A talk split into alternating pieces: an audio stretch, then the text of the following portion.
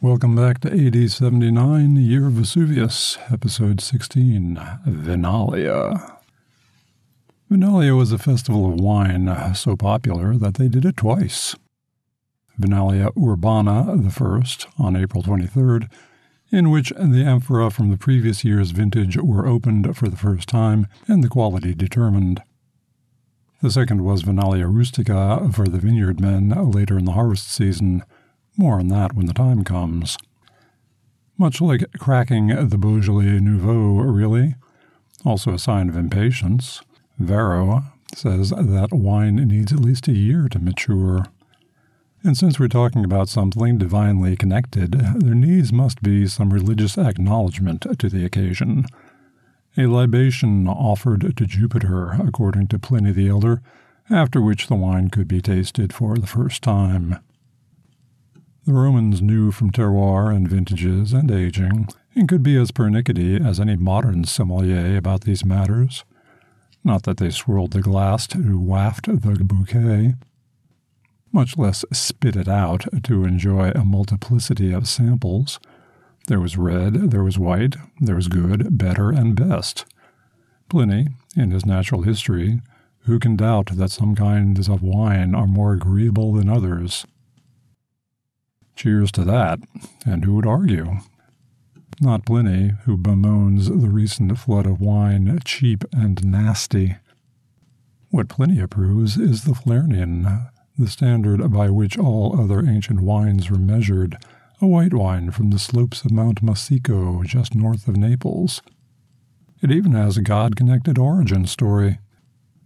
One day, the god Bacchus, presumably slumming it, tired of ambrosia, came to Mount Massico and stopped by the house of a poor farmer Falernus, eking out a poor living on his nutrient rich volcanic soil. Strangers get hospitality, and Bacchus, unrecognized, got the full measure apples, vegetable, milk and honey, grain.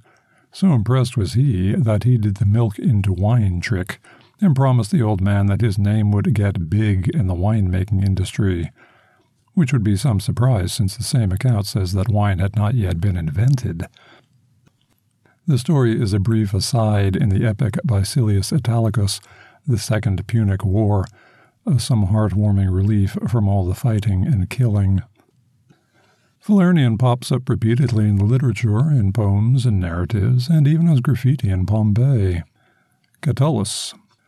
Come, boy, you who serve out the old Falernian, fill up stronger cups for me, as the law of Postumia, mistress of the revels, ordains. Postumia, more tipsy than the tipsy grape. Catullus 27. Horace alludes to the merry days sprawled out on country meadows with a mellowed vintage of Falernian. Vintages mattered, the most notable being Opimian from the banner year of 121 BC, in which Lucius Opimius was consul.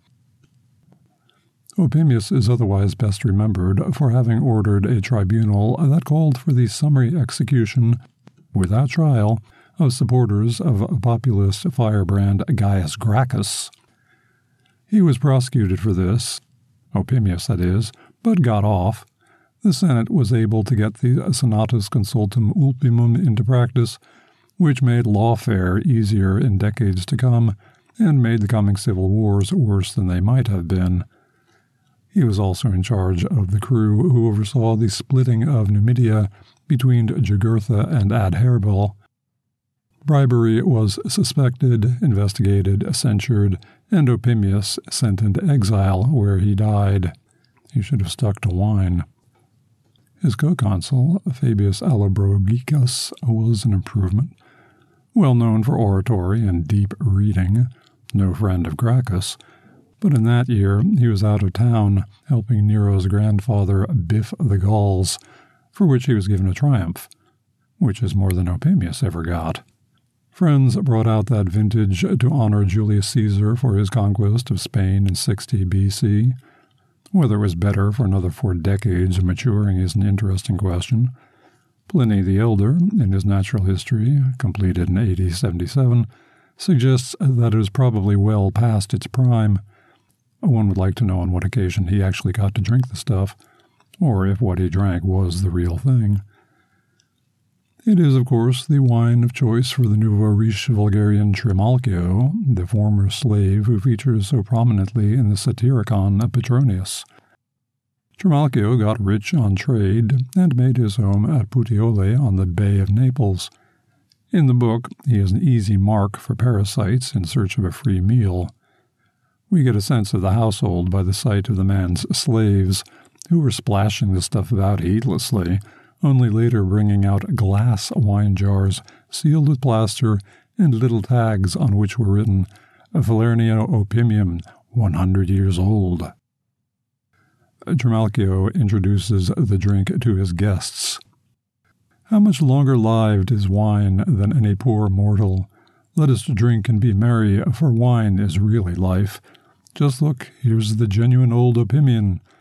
I didn't put nearly such good liquors at this table yesterday, and yet the people who dined with me then were socially very much superior to you.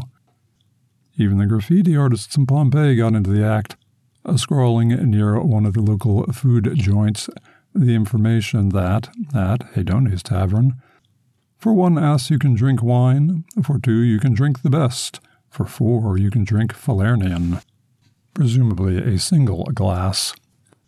At the time, a day laborer could expect pay between five to sixteen asses a day. And from beyond the grave, a man named Primus writes his own elegy as follows In the grave I lie, who was once well known as Primus. I lived on Lucrine oysters, often drank Falernian wines. The pleasures of bathing, wine, and love gave me over the years. Side note Lucrine oysters were oysters from Lake Lucrine, freshwater, much prized for their delicacy. Pliny the Elder writes of entrepreneurs bringing young oysters from Brundisium at the heel of Italy up to the lake so that they, the oysters, not the entrepreneurs, acquire a special mix of flavors. They were superseded eventually by the importation of British oysters or those that managed to survive the long trip up and down the coasts. As to Falernian and its graceful aging, if a hundred years is perhaps stretching the matter, the aging in general was not. Falernian, so far as we can tell, and there is disagreement on the topic, was a white wine, but over time, as it aged, became tawny, golden, thus much prized by connoisseurs if perhaps not so much by drunken slaves or nouveau riche vulgarians. Pliny cites three types of Falernian the rough, the sweet, and the thin.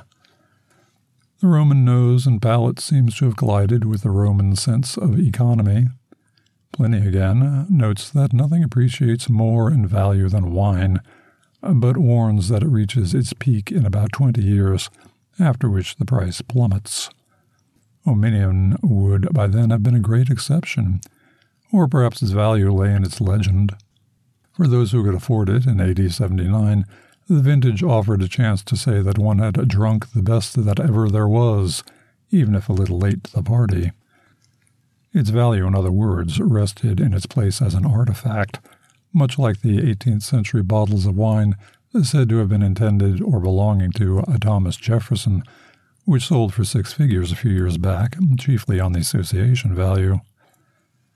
Not that they didn't know and appreciate other fine wines, some of which connoisseurs rated higher than Falernian. Pliny himself was partial to the turicura, especially when mixed with seawater. It had, he said, a bouquet of prunes. Should you prefer the taste of figs, might he recommend a glass of Setine, highly regarded by the satiric poet Martial. That particular grape features in a fresco in the back room of a tavern in Pompeii. We see two men, one holding a jug, one holding out his cup. Above the cup man, some wit has scratched Ade calicem Setinum, another glass of Setinian. Some have taken this as evidence that the wine was affordable, which is a little odd, Getting back to Silius Italicus again, we read that Setia was reserved for the table of Bacchus himself. Again, could the god be slumming it? After an eternity of the finest stuff, not to mention ambrosia, why not see what the mere mortals are down with? Mortal billionaires of our age are known to like Coke and McDonald's. Then there's the fact that the geographer Strabo says it was expensive, as does Martial. Given human nature and the surroundings, I like to think that the graffito was a dig at the owner of a Roman dive bar, where locals knew that the house brand was cheap and nasty. Other frescoes also adorn the room, pictures of cheerful alcoholic vice and gambling. Caecuban was another top rated wine, though losing favor by 8079. It was also becoming harder to find. Nero, of all people, ordered the old Caecuban vineyards of Latium dug up as part of his public works project, a canal never completed, from Rome to the Bay of Naples. The idea was to protect the grain ships that otherwise would have to round some tricky parts on the Italian coastline which mattered more than a mere fine wine. Seems a pity, but needs must. As a side note, it's not as if Romans were immune to wine associated novelties either. Martial describes drinking wine through a kind of colander arrangement in which was snow or perhaps shaved ice. Chills the final drink and cuts the alcohol. The Romans thought that drinking undiluted wine was vulgar. So much for the city folk, and they're getting the benefit of the land. What about the vineyard workers? What are they getting up to? All that stake sharpening done over the winter is over. Roll back a few centuries to a time when Italy was a land without grape. Grapevines originated in Georgia, headed west to Greece, and eventually reached Italy.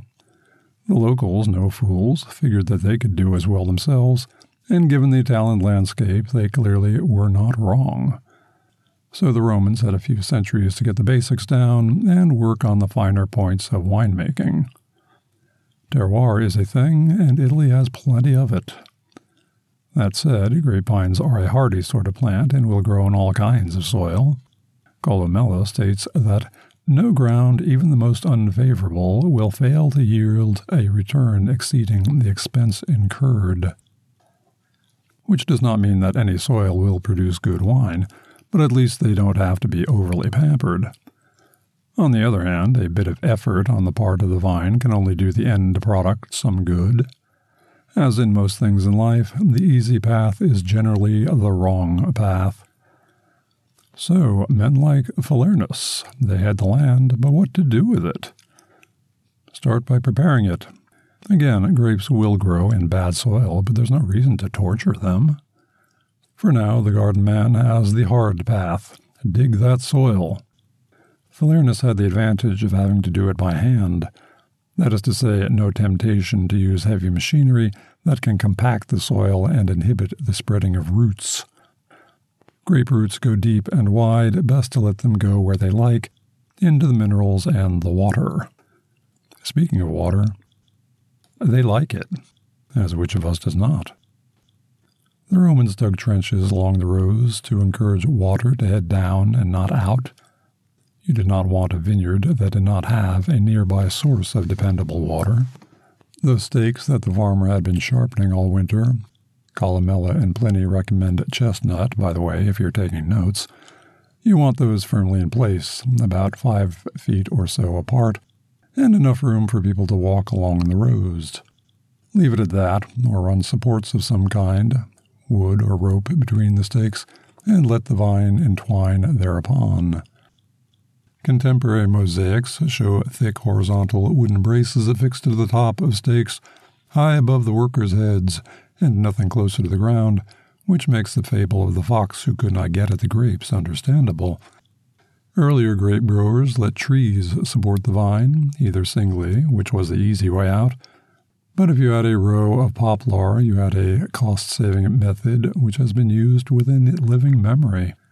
Other solutions for keeping the fruit high up have been used over time. All this to let the leaves bask in the sun rather than rot in the ground, and to expand the whole photosynthesis process, thus increasing ultimate output. The standard plot setup, if we're following the vineyard advice of Columella, was a hundred vines in one half of a jugerum, about a third of an acre or an eighth of a hectare. Five feet or so between the plants themselves. The idea was in part psychological. A small enough plot that will not overwhelm the workers. They, and you, can see decent progress in a given day and also judge the progress of your crop.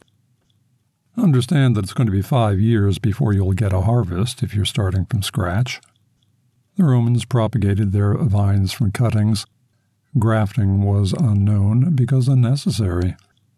That modern standard is the result of the phylloxera parasite that killed off the roots of European vines in the 1860s, threatening the entire continent.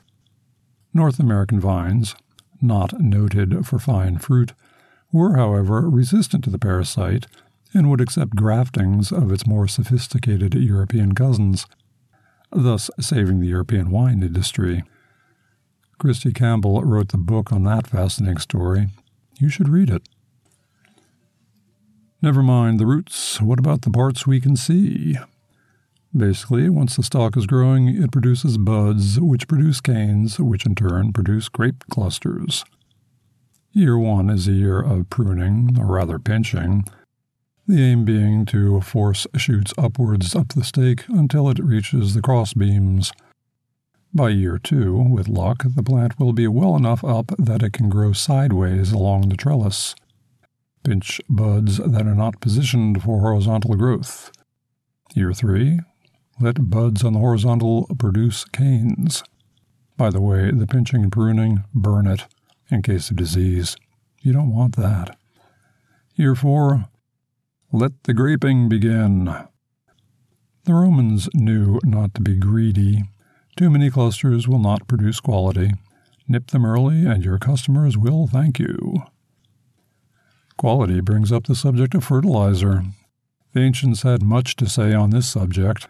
For green manure, they favor lupine, fava bean, vetch, straw, etc. They also liked ashes from wood or dung or lime kilns. In later years, Italy and elsewhere lost a good deal of marble statuary. Burn marble at a high enough heat, and you get lime. Good for plants, and cement, and whitewash. Bad for modern art appreciators. They had opinions on brown manure as well, another task best done in winter. There was a hierarchy of quality. Pigeon guano was highly regarded, better than any aquatic birds. If that wasn't available, human waste was a second choice, and on to the quadrupeds. Two legs good, four legs not so good in this case. Again, with a hierarchy of dropping quality depending upon the animal droppings, sheep or horses are better than cows. Now you know. Urine was also prized by our cultivators. In general, it was best used if allowed to age for six months. You'll recall that Vespasian laid a tax on Roman urine. Now you know why. Specific ills called for specific cures. One ancient source informs us that worms disturbing vine roots can be discouraged by a mixture of pig feces and ass urine. If those are not readily available, then bull's gall. And so, as the days get longer and warmer, the farmer can begin to enjoy the season of anxiety, wondering if nature will be kind to his efforts. Plenty of other work to keep the farmer busy, even if the poets don't see it. There will be more on viticulture and economy and harvest, all three subjects close to Vesuvius in due course. In the meantime, next time, May 1st, and a good deal of talk about sheep and wool and such. As a reminder, contributions to help underwrite the production of the series are more than welcome. If you're in a position to help, the donation button will get you to Patreon or buy me a beer. If you're a little short just now, then an upvote or a mention would not be unwelcome. Until next time, thank you for listening.